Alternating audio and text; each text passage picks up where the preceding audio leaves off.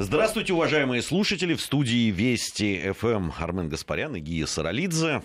Приветствую тебя, Армен. Приветствую. А, программа «Параллели». Эм, сюжеты, которые сегодня хотелось бы обсудить и провести эти самые параллели и сравнить с какими-то вещами, они разнообразные. Как и из, кино прошлой недели. Да, разнообразные, из разных областей. Не будем мы зацикливаться, наверное, правые вы иногда. Мы иногда увлекаемся внешними какими-то э, международными какими-то событиями.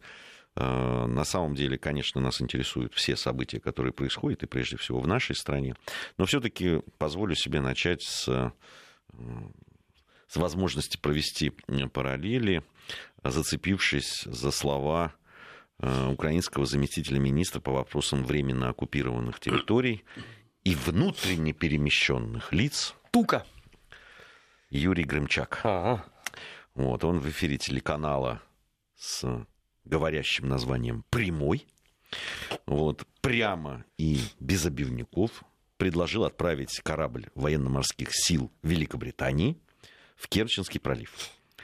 Здесь прекрасно все, на мой взгляд. Армен, все абсолютно. Начиная от фамилии и заканчивая самим предложением.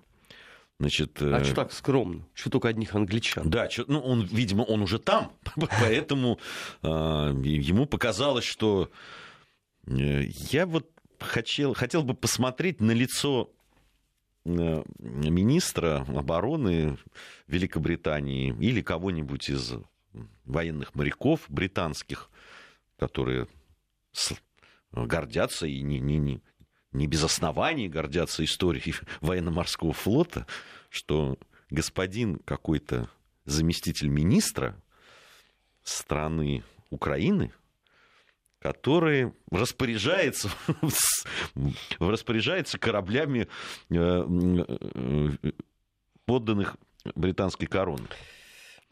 А что туда-то? Ну, если хочется посидеть, так я могу сказать, что в Лефортово два с половиной этажа свободно. Может, просто в Москву стоит сразу и, так сказать, не теряя времени.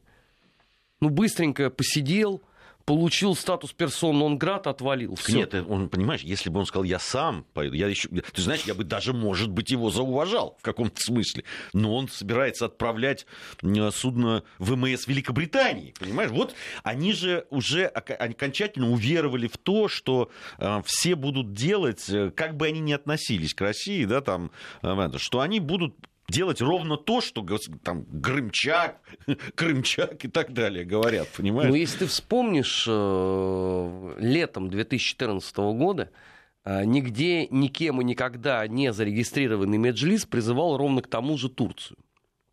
На что получил, в общем, отлуп. Им было сказано... Что, да, ими даже ответили? Нет, им сказали, что, знаете, вы, пожалуйста, можете конгрессы здесь э, свои проводить в количестве тут э, пяти человек из Союза Меча и Орала, а вот это вот точно уже совершенно не ваша прерогатива. Но, понимаешь, Эрдогану тогда было просто не до меджлисов всех этих, у него там э, шел очередной раунд воплей по выдаче Гюлена, поэтому эти проскочили юзом. Давай также вспомним, что, по-моему, полтора года назад Тука призывал э, еще тогда живого сенатора Маккейна поспособствовать, чтобы э, представители НАТО оказались э, в зоне боевых действий на Донбассе. Маккейн, конечно, был э, человеком весьма и весьма своеобразным, но я так понимаю, что и он этот вопрос замылил. Теперь третий заход, теперь уже непосредственно на англичан. Ну, я не знаю, что там считает э, в глубине души э, министр иностранных, о господи, по, по делам так называемых оккупированных территорий Украины, замминистра? Не, не так. Нет, слушай, ну, тут э, какая, вот нам говорят, что Тук его заместитель, а Гребчак все-таки министр. Я взял эту новость прямо он с не ленты. Тук, он Тука. Тука, да. Я взял прямо с новостей. Тук это пивовар был в этом, в Робин Гуде. Да. Монах-пивовар. Монах-тук, да.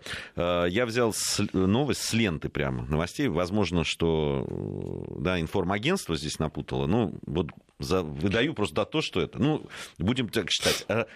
Сотрудник мне, мне все-таки название министерства нравится. Министерство, министерство по вопросам временно оккупированных территорий и внутренне перемещенных лиц. Вот так. Вот как называется. Слушай, ну это я не запомню. А, временный и внутренний. Да, временный и внутренний. А так вот, по поводу англичан. А, вот как в нашей стране существует очень серьезная национальная историческая память о событиях Великой Отечественной войны, так я вот открою этому удивительному сотруднику внешнего и внутреннего министерства э, большую тайну. Э, у англичан существует огромный культ, как это неудивительно, крымской кампании больше всего туристов вот туда, вот с точки зрения, знаешь, этого военно-исторического туризма, угу. это прибывают англичане. А, это у них э, часть э, уже, наверное, культурного кода. Ну, кстати, да, в отличие от французов, которые наравне с ними принимали участие, в общем, компания крымская во Франции не, ну, не, не столь э, Очень известна. широко распространенная, там клубы военно-исторической реконструкции, которые реконструируют вот Про, эти мундиры. В Британии, да, в Британии, да. да, они приезжают, то есть они понимают, что это такое. Ну, ты знаешь, даже в, во многих исторических романах да, которые там э, написали британские авторы, очень часто э, встречаются некие аллюзии, там, да, такие на вот э, крымскую кампанию. Очень многие имена, кстати, как со знаком плюс, так и в отрицательной коннотации вошли в историю и стали просто, ну, такими идиоматическими. Ну, я больше того могу сказать, там знаменитая песня Iron Maiden The Troop, она как раз вот про крымскую кампанию. Знаешь, это не, не каждая группа вот посвятила международный э, хит такому событию. Так вот, я просто разговаривал с этими э, представителями британских э, военно-исторических обществ. Ты знаешь, я ни от кого из них не слышал светлые идеи, а разговаривали мы уже после событий 2014 года. Светлые идеи, что надобно вообще как-нибудь повторить. Они-то просто историю-то, в общем, э, хорошо знают и понимают, что это ни к чему, э, в общем, такому позитивному не приведет. А что касается э, вот этого удивительного человека из внутреннего и внешнего перемещения по министерству, понимаешь, Здесь параллели-то напрашивается великое множество. С одной стороны, наши вот друзья Вован и Лексус пообщались с Епифанием Давича. Ну, тут надо просто уже развести руками, потому что, э, я не знаю, где он там насчитал 17 тысяч приходов, на Украине там приход только один, это приход головного мозга, а все остальное там к церкви отношения не имеет. Но это вот лежит ровно в той же самой плоскости. Вы должны приехать, и вы должны повлиять на нас, э, вы должны нас признать, потому что иначе это будет подполье в лице Московской патриархии, где уже договорились даже до того, что Ануфрий, я первый раз, кстати, такую формулировку услышал, он украинец телом, но русский духом. То есть он, наверное, тоже должен подпадать под категорию временно э, перемещенных лиц. Это, к сожалению, общая тенденция э, украинской политики. И, кстати, знаешь, даже если параллели проводить, у нас же эта неделя юбилейная – ровно же сто лет назад э, Гетман Скоропадский благополучно покинул так и не ставший ему родным э, мать городов э, русских Киев отбыл в Берлин. Его политическое завещание, кстати, было весьма и весьма коротким, гораздо более коротким, чем заявление нынешних украинских политиков, что Господь не дал мне сил вывести Украину из кризиса. Как говорил Карлсон, ну я полетел. Вот вам, пожалуйста, а, ближайшая такая, наверное, среднесрочная перспектива для а, всех этих деятелей. Но знаешь, вот еще одна параллель, э, просто вот не могу не поделиться. Ты видел интервью, которое дал э, Игорь Коломойский? Нет. Знаешь, ну это сделана такая очень широкая заявка, когда там все вот это рухнет, на пост полпреда в Днепровском федеральном округе и члена, как минимум, э, ЛДПР. Потому что он таким катком прошел э, по той системе власти, которая существует на Украине по конкретно Порошенко, что я вот, читая это э, эпическое интервью, его э, откровение, я не понимал, чем он, в принципе, отличается условно от э, тех украинских политических иммигрантов, которые находятся на территории России, и у которых идет э, борьба уже который год э, с э, украинским режимом. А он ведь, между прочим, один из его создателей. И больше того, он даже один из его главных э, финансистов. Э, знаешь, мне это безумно э, напомнило откровение Эрнста Ханштенгеля, который, э, как известно, поругавшись с фюрером, сбежал и потом долгие годы э, консультировал одного из героев наших программ э, «Наш 20 век», век Франклина Рузвельта. И даже написал книгу воспоминаний, в общем, такую весьма своеобразную, что, дескать, ну что, я приглашал его в гости, играл ему на пианино, оно вон как получилось, и кто бы мог вообще подумать. То есть такой добрый меценат – вот у нас теперь такой есть еще Коломойский. Один. А, возвращаясь к крымской э, Крымской войне и вообще, да, вот этим параллелям. Ведь э, именно тогда, наверное, одна из самых а, ну, известных поражений или там разгромов, не знаю, можно... У как, британской как он, конницы? У британской конницы, да. Ну, там она вообще там удивительная. Мы э, привыкли говорить о да, там, каких-то безрассудных поступках там, разных э, военачальников. Но именно тогда, э, в, в октябре 1854 года, а, и это событие, надо сказать, э, до сих пор в Британии не то что отмечается, но о нем все время вспоминают. Кстати, в 2014 году интересная вещь, да, там исполнилось 160 лет этому событию, вот, и некоторые британские подданные короны, а, а некоторые даже представители, собственно, сами представляли эту корону, они побывали э, в Крыму по этому поводу.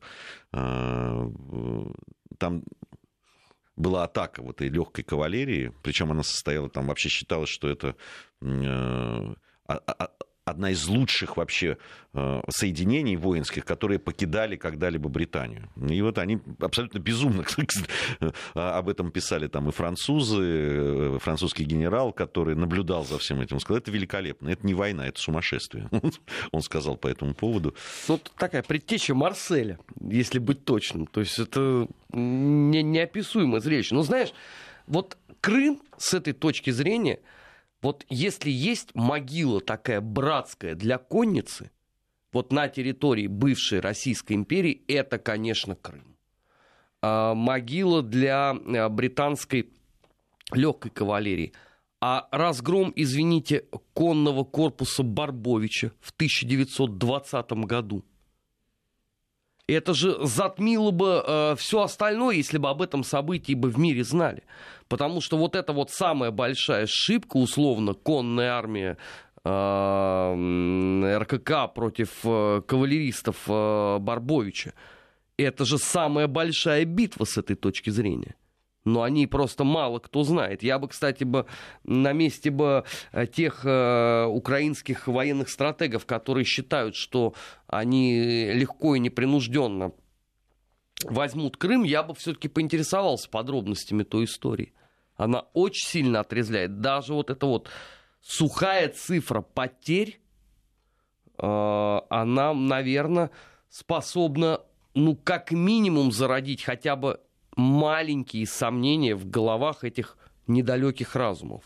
Ну, если, конечно, это уже не способно, тогда, наверное, стоит почитать э, британских историков, э, узнать подробности краха э, легкой кавалерии. Можно, кстати, посмотреть даже огромное число документальных фильмов снято. И, кстати, и даже художественные. Самый первый, по-моему, вообще был не мой фильм по этому поводу снят. Про крымскую вот эту кампанию и крах кавалерии по-моему, еще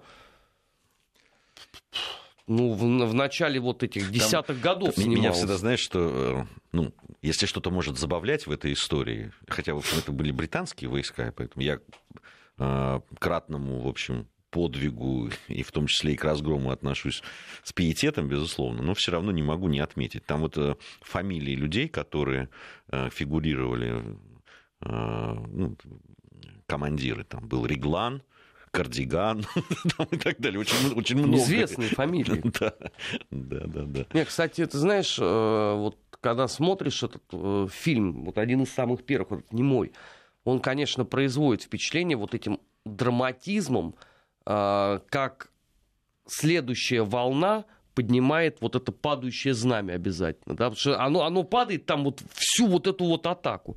И вот оно буквально вот на подхвате. Это, конечно, производит впечатление атак сумасшедших. Не, ну они, да, они, чтобы было понятно, они атаковали в лоб, значит, это э, артиллерийские, э, артиллерию Э, русской армии. И, и надо сказать, что они там смяли Улан, которые не ожидали от них того, что они просто вот так там 600 всадников легких вдруг прямо попрут на пушки. Вот. Но в, в какой-то момент все пришли в себя, и, в общем, началось просто избиение. Из 600 человек, по-моему, обратно вернулись человек 200 только. Вот. Все остальные погибли. Причем составлен был этот корпус из, в основном из Э, таких выходцев из знатных семей. Но это элитное это, было подразделение. Да, это была элита.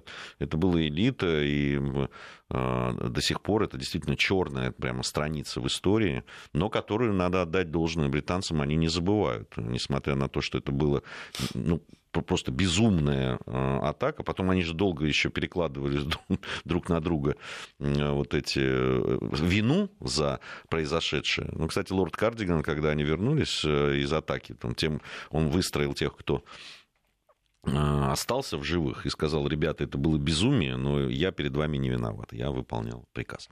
Вот. Получил прямой приказ и, понимая, что даже человек, который не очень сведущ в военном искусстве, понимал, что это просто верная смерть, причем которая ничего, э, ничего не даст с точки зрения там, э, военно, военной тактики. Вот заметь, да, стратегии. никто в мире а, англичан мясниками за эту атаку не называет. И не говорит о том, что так а, воюют варвары. Они говорят, да, это атака сумасшедших, а, она не могла привести ни к чему, но она показала воинский дух. Но заметим себе, вот любая аналогичная военная операция в исполнении русской армии, тут же начинается история. Вы ничего не понимаете в тактике и стратегии. Так воюют вообще дилетанты, которые ненавидят свой собственный народ. Вы занимаетесь исключительно крестосевом. И у нас есть единственная только операция, которую не предъявили еще пока с этой точки зрения вот аналогичных претензий. Это атака мертвецов. Ну, просто настолько все охренели в мире, когда вот это вот увидели, что развели руками. Но зато вот любая военная операция аналогичная э, эпохи Второй мировой войны, это повод для злорадства, повод для ехидства и повод для бесконечного э, сарказма над боевым э, духом э, русского солдата. При этом почему-то забывается, что русский солдат ту войну закончил в, э, в Берлине, водружая свой флаг над Рейхстагом. А вот многие-многие э, представители стран, которые насмехаются, они почему-то за подобным э, воплощением своего воинского духа замечены не были. Ну, я имею в виду, например, французов, которые умудрились за три недели потерять все. Ведь поэтому не им, наверное, судить все-таки о доблести э, солдата на поле брани. По крайней мере, во Второй мировой войне. Может быть, в Первой еще может быть. А, И то. Возвращаясь, там, с чего начинали, с заявлений разных политиков, разных министерств. Внутренних. Временно временных и внутренних. И внутренних. Да, временных и внутренних.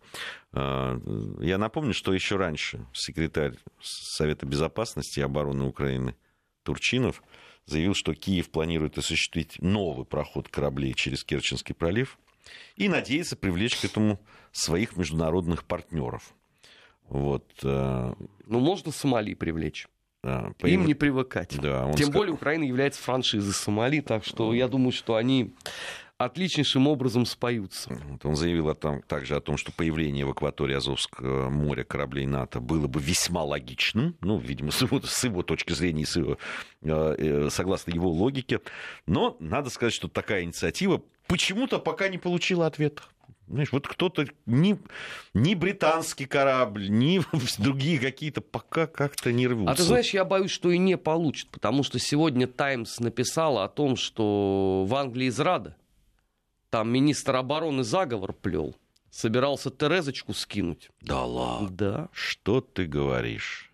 Так что там вариант Валькирия мог срастись. Поэтому тут нет до Какие временных страсти. и внутренних перемещений по фэншую. Сейчас, сейчас у них будут юшку выпускать Там- массово и в Тауэр отправлять Там- там- пачками. Ну, ну ладно. Ну, а что, ладно, ты вспомни, в Германии вон сколько упаковали за заговор против... Когда же это было-то? Когда? Вот, э, Вот. два месяца назад. Правый заговор военных в Германии. Сколько там человек арестовали? Где они сейчас все? Они сидят, ждут суда. Суда. Суда. Справедливого. Справедливого Ну, суда. Не знаю, насколько он там будет справедливым. А что хотели-то? Ну как чего? Э, Скинуть Ангелу с ее миграционной политикой. Ну и пострелять немножко левых. Ну а что, нормальная затея для германской военщины. Когда там другие настроения были? Ну, вернее так, давай скажем, при каком руководителе государства там были другие настроения у военных? Я, например, так и такого не знаю. Потому что даже если брать э, ГДР, так извините, по степени э, милитаризации в обществе, они никуда не делись от э, условно своего э, предшественника в, духе Пруссии. Поэтому нормальная вполне практика. Сейчас, видишь, у англичан будет то же самое. Может быть, еще кто-нибудь. Поэтому не до Украины. Франции точно не до Украины сейчас. У них там Макрона казнили. В пятницу. Я, я возвращаюсь к Юрию Громчаку, который в министерстве трудится по вопросам временно оккупированных территорий и внутренне перемещенных лиц. Так вот, он тоже э, в этой связи, да, там, по поводу британского этого корабля, который с его точки зрения должен обязательно в Керченский пролив почему-то пойти, вот, потому что он, Юрий Гремчак, так решил. А, И вот прямая цитата его. Говорят, что Россия не разрешит проход э, судна, э, не, не- разрешит проход э, английского судна. У меня возникает одно замечание. А кто-нибудь пробовал пройти? Я ему отвечаю, пробовал. Три посудины давеча прошли. Пробовал. Вы в том смысле, что они разной принадлежности, к разным странам принадлежат? Ну, попробуют, если пройти, э, игнорируя те требования законные, которые есть, Знаешь, войти на- в наши наши пограничники, они же без чувства юмора. Я советую вот министру по временно и внутренним делам э, посмотреть. э, У нас регулярно показывается тренировка пограничного спецназа. Это сильно должно привести его в чувство. Получше, чем на шатырь. Просто достаточно посмотреть. Вот пару минут, что это такое. Спецназ э, пограничных войск э, Российской Федерации. И понять, что э, у нас, если вот есть эм, части, условно там, военного ведомства или ведомства э, внутренних э, дел, которые абсолютно лишены чувства юмора, то это зеленые фуражки. Причем вне зависимости от политического а, строя, от эпохи, с чувством юмора у этих людей при переходе государственной границы совсем плохо. Да. Могут быть последствия необратимые. Ну, как же, если серьезно говорить об этом всем, как же ребятам хочется Повоевать. заварухи, да. Как же им хочется заварухи. Самим-то им воевать вряд ли хочется, но вот заваруху они готовы устроить. У нас новости, после новостей вернемся. Параллели. Назад в настоящее. Ищем ответы в дне вчерашнем. 15.34 в Москве. Армен Гаспарян, Гия Саралидзе в студии Вести ФМ. Продолжаем проводить параллели различные. Э, Я, я, знаешь, э, хочу поговорить. Мы вчера об этом между собой говорили, но мне кажется, что параллель очень любопытная. Не касается она ни политики ни внутренней, ни внешней. Э, Касается она скорее человеческих нравов и э, вот этого фанатизма. Э, Наверное, многие обратили внимание сейчас, что э, развернулась настоящая война э, между фанатами, причем никакого отношения там, к футболу, ни даже к хоккею, эта война фанатов не имеет. Э, Казалось бы, ну, самый мирный, самый такой элегантный и утонченный вид спорта, как женское фигурное катание, вдруг породило монстров просто каких-то. Слушай, я Не- по твоему совету, извини, что я тебя перебиваю, я вчера полез почитать комментарий под новостями в одном из видных э, спортивных ресурсов. Знаешь, я ушел в возбужденном состоянии. Ну да, это просто... Ты знаешь, я, я, я тоже... Я, не то ЦСКА, чтобы- Спартак отдыхают вообще. Вот правда. То есть э, э, вот эти беседки, да, и беседы там допустим, фанатов Спартака с, с, с армейцами, это просто интеллигентные посиделки по сравнению с тем, что творится на форумах, которые посвящены взаимоотношениям Евгении Медведевой и Алины Загитовой. Наших а равно как и их с тренерами, и их трен... с болельщиками. И так, это, про, это, это что-то запредельное. Ну, то есть а, пожелание умереть от рака, да, там, своим, это, это, ну, просто самое... Одно из самых одно мягких. Из, одно из самых мягких, да. То, что мы можем привести сейчас здесь, в эфире, потому что все остальное там просто за гранью добра и зла.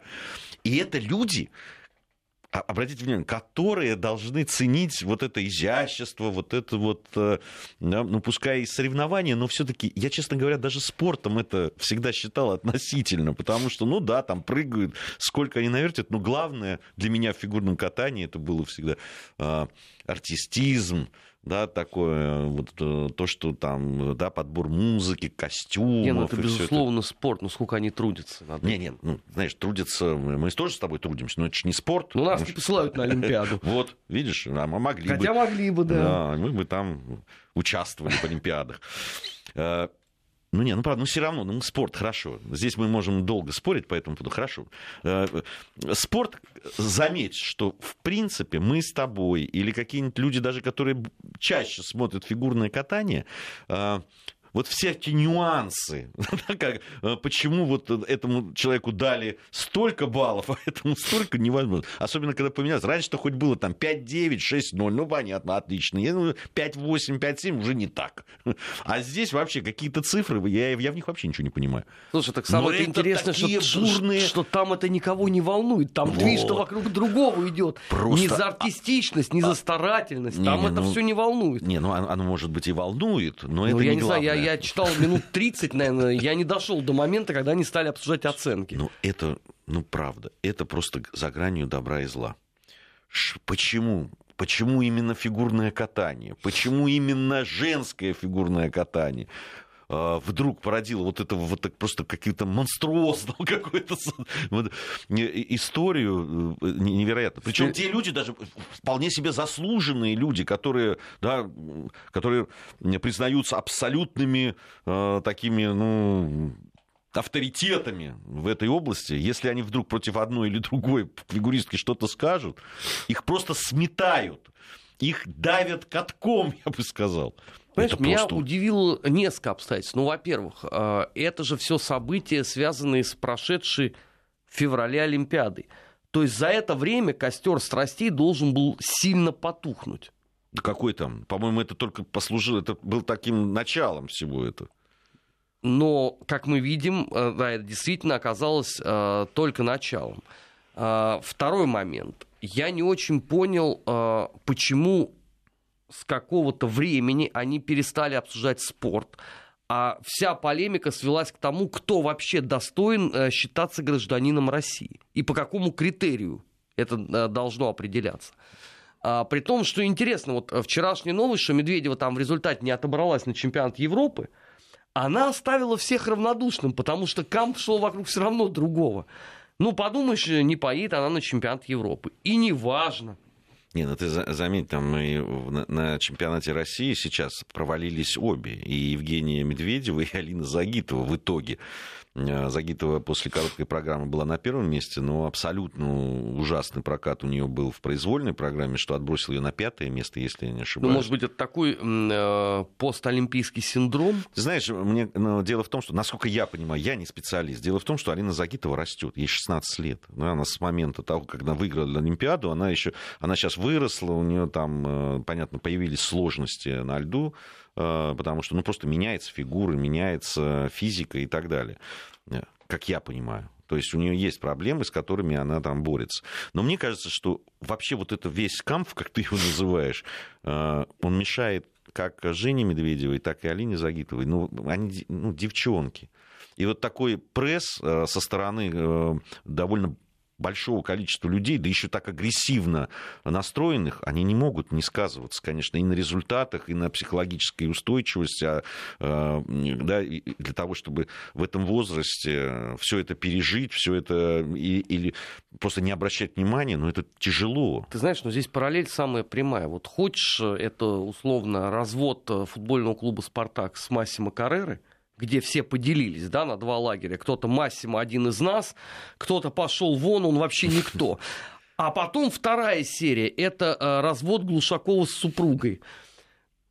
Это вообще к спорту имеет какое-то отношение? А вот то, что мы с тобой наблюдаем вот в полемике поклонников фигурного катания, имеет какое-то отношение к спорту или нет? Конечно, нет. Э, ты знаешь, я у меня есть еще одна параллель, она вчера мне пришла в голову, и, на мой взгляд, она действительно имеет право на жизнь, я бы это сравнил вот с министерствами, так их называли, которые были э, в 60-е, 70-е годы вокруг балерин Большого театра, и не только балерин, но и ну, вообще э, прим и э, солистов. Там они назывались, такие группы поддержки были, они министерствами назывались, и действительно там все это очень серьезно было. И говорят, что я, я читал о том, что там э, спор, который мог возникнуть там э, рядом с большим, где-то с, с созданием Большого театра, кто лучше танцует Спартака, там Васильев, и, Васильев или Лавровский, вот он мог просто запросто перерасти просто в мордобой. Ну, это и потом у нас, извините, отличным образом было в масс-медиа культуре вот не так давно Э, покончивший жизнь самоубийством, э, главный коллекционер Битлз э, в СССР и в России, Коля Васин, он же был реально ваххабитом от битломании, понимаешь? Там, вот если ты вдруг назовешь какую-то песню, которая ему не нравится, все, ты лишаешься благодати битловской музыки. У него же это очень быстро происходило. Ну вот это вот самое удивительное, да, поклонники такого, такого искусства, танца, балета. Или, кстати, оперные примерно такие же были. Но говорят, агрессив, более агрессивные именно балетоманы. А, у Майи Плесецкой было одно из самых крупных, конечно, министерств, и они там властвовали безраздельно. То есть это Но... около балет получается, около, да? Около балет. Если есть так... около футбол, то Нет. это около балет. Ой, там смешная история. Я прочел о том, что а, у супружеской пары тогда Большого театра такой звездной Екатерины Максимовой и Владимира Васильева э, были поклонники. Причем поклонники Максимовой не очень-то жаловали Васильева, а фанатки э, Васильева, его жену, которую они называли задавакой. Вот. Но э, там говорят, что мама вот Максимовой, Татьяна, она была так, она и тех, и других держала в ежовых рукавицах. Но это другой мир абсолютно был. Представляешь, там, где они, они могли э, портить настроение значит, э, и выступление тому, кто не нравился, ну, да, те, кто противостоял их кумиру. Э, Причем использовали различные там вовсе не безобидные там вещи в какой-то момент роняли ключи, там, например, с грохотом, понимаешь? Или не в такт хлопали, чтобы, понятно, сбивается ритм и так далее. Вся жизнь прошла мимо меня. Все важные процессы я пропустил. Ну, это, это, я считаю, весьма и весьма несправедливо. С другой стороны, вот э, если нас просто слышат э, участники вот этих безобразных э, полемик вокруг фигурного катания, друзья, ну вы все-таки... Ты встаешь на скользкий путь. Постарайтесь хотя бы сохранять если человеческое они... достоинство. Если... Я там про другое уже даже молчу. Да это безобразие. Но ну, на самом деле вы пожалеете-то своих кумиров. Ну, они же девочки еще а вы на них обрушиваете вот это вот э, э, потоки вот этой негативной своей энергии, которую вам, видимо, девать некуда. Так мы можем адресок подсказать для негативной энергии. ВАДА называется. Вот все туда, на сайт.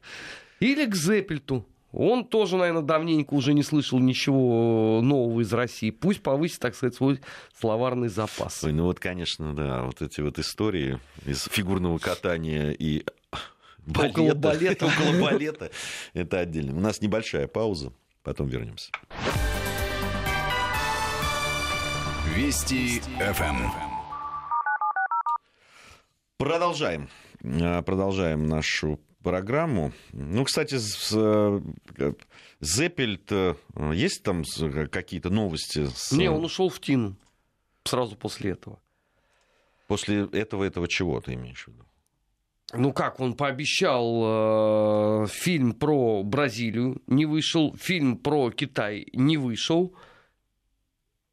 И что-то он еще вроде грозился продолжить разоблачение по российскому спорту, но тоже пока достаточно тихо. Но там ВАДА сейчас зажигает по-новому. Ну ладно, э, будем ждать. Будем ждать. Я думаю, что, конечно, чем ближе будет к Олимпиаде в Токио, тем э, больше мы будем слышать опять эту аббревиатуру ВАДА, тем больше УСАДА и так далее. Посмотрим, чем это закончится все. Не, вот последняя новость, коллеги с Вести сообщали 30 ноября, что он выпустит новый фильм о допинге в российском спорте. Ну, то, о чем я говорю. Да? Ну, вот, сколько я понимаю, он еще, вот, может быть, над ним только работает. А, История, конечно, которая стоит обсудить э, и параллели провести. К сожалению, этих параллелей так много, и так их... Э, и такие они неприятные, но что делать? Э, вся вот эта история, которая в городе Клинцы Брянской области произошла, ну, я напомню, там должны были отправить детей от благотворительных фондов на отдых Причем в Турцию. Карлова. Да отправить э, детей на отдых в Турцию по оплаченным благотворительным фондам путевкам, э, значит, изначально они предназначались для больных детей, детей, которые оказались в тяжелой жизненной ситуации и так далее. А, значит, э, чиновники, ну, насколько я понимаю, вот из того, из тех сообщений, которые видел, они, значит, пере перепрофилировали, что ли. В итоге, значит, должны были путевки достаться детям, которые проявили какие-то невероятные знания, там, усердие в учебе, там еще что-то, добились каких-то успехов. Ну, так и есть. Все добились успеха. Да. Они выросли в правильных семьях, да, и, и в итоге каким-то невероятным образом, чудесным, вот эти дети, которые себя хорошо проявили, они оказались детьми, в основном детьми чиновников и э, различных там э, занимающих Э, правильные позиции в администрации вот этого города Клинцы и так далее. Вот. Когда это стало известно, э, чиновники ну, довольно цинично, на мой взгляд, там говорили, а что дети чиновников это разве не дети? И, в общем, действительно, тут дети, они, э, по идее, должны быть равны. Действительно, если себя проявил там ребенок чиновников, то почему бы и не, не поехать ему. Но только вот давайте, если честно, если это действительно так, что сначала путевки предназначались тяжело больным детям и детям, которые в тяжелой жизненной ситуации, а вы их потом, да, там, переделываете так, чтобы попали дети ваши, ну, это ну, некрасиво, господа. Ты знаешь, э, ну, здесь прежде всего э, мне не очень э, понравилось вопли именно по поводу детей этих чиновников, потому что ну, это явно не дети сами себя туда вписывали. Это точно. И это, да, давайте просто разделим эту историю на части, потому что вот эти вот хамские пассажи по отношению к детям, это вот ровно из этого околофигурного катания последовало. Это первый момент. А второй момент. Ну, наше служивое сословие, в очередной раз показала, что Салтыков-Щедрин написал бессмертное произведение. К сожалению, видимо, далеко не все его читали в школе. Они, видишь, они его не, не читали, еще. но по нему живут. Да, не поздно прочитать, осознать, что происходит. Я не знаю, что надо делать, э, чтобы в нашем служивом сословии э, появилось такое понятие, как элементарная человеческая совесть. Потому что все эти разговоры о том, что если бы условно бы у нас вот сейчас были бы политические репрессии образца там 1938 года, тогда все были бы нравственны. Это все ерунда абсолютная, потому что просто это, об этом говорит малограмотное дебилье, которое не в курсе, что да, после вот всех вот этих чисток к власти пришли люди с еще более пониженной социальной ответственностью. Посмотрите сводки общественного наблюдения, там 48 49 50 года. Что писали э, сотрудники МГБ по поводу того, что творила партноменклатура? Поэтому все эти разговоры о том, что вот если их ставить к стенке, тогда вот они будут нравственны, это вздор абсолютный. Но что-то, наверное, действительно надо с ними делать. Я не знаю, что это должно быть. А, тотальный контроль кого? Политических партий, органов власти, ну что-то в любом случае должно произойти. Ну, ну это просто невозможно уже. Потому что вот тем самым подрывается у общества доверие к самому по себе государству. Вот это катастрофа. Ну, а да. мы с тобой знаем, к чему это обычно приводит. Не, на, на самом деле я могу сказать, э, я, я вообще не люблю, не люблю обобщений, ты знаешь, да, там вот это вот. Вот все чиновники, или там все э, по национальному признаку, или по какому-то другому. Так я вроде не обобщал. Не-не-не, ну, обобщают другие. Ну, это а, да. Обобщают другие. Я, э, да, там, и будучи в общественной палате Московской области, да, там, вот год там, с лишним, который я провел, и по, по своим другим каким-то делам журналистским и так далее, сталкивался с абсолютно разными чиновниками. Разными. Да, и э, есть люди, которые честно делают свое дело. Ну, вот наш вчерашний гость, например, у которой шесть детей, Анна Юрьевна она все время в работе. Ну, она даже, ну, все-таки она не чиновник, да, это немножко другая позиция. Ее там в классическом смысле чиновниками нельзя назвать уполномоченных. Они как, как, как другую функцию. Они как раз выполняют функцию такую, знаешь, э, взаимодействия с чиновниками. Слушай, Их по там... объему проделанной работы ну, если судить, то вполне себе. Не, ну, я, я имею в виду именно статус на статус чиновника и, и э, то, что делает. Не место как... красить человека. Это про... Не, ну, уполномоченный это как раз человек, который должен дергать чиновников, понимаешь? Э, у меня есть один э, астраханский рыбак, очень красивый образ нарисовал вот таких людей, которые он по поводу как раз про политиков он, и про, по, по поводу вот уполномоченных, он сказал, что это должны быть люди, они такие, люди самые. Я говорю, почему самый? Он говорит, ну, раньше на баржах отправляли э, рыбу, осетрину, там, белугу и так далее, живых. Отправляли из Астрахани в Москву. И они шли по...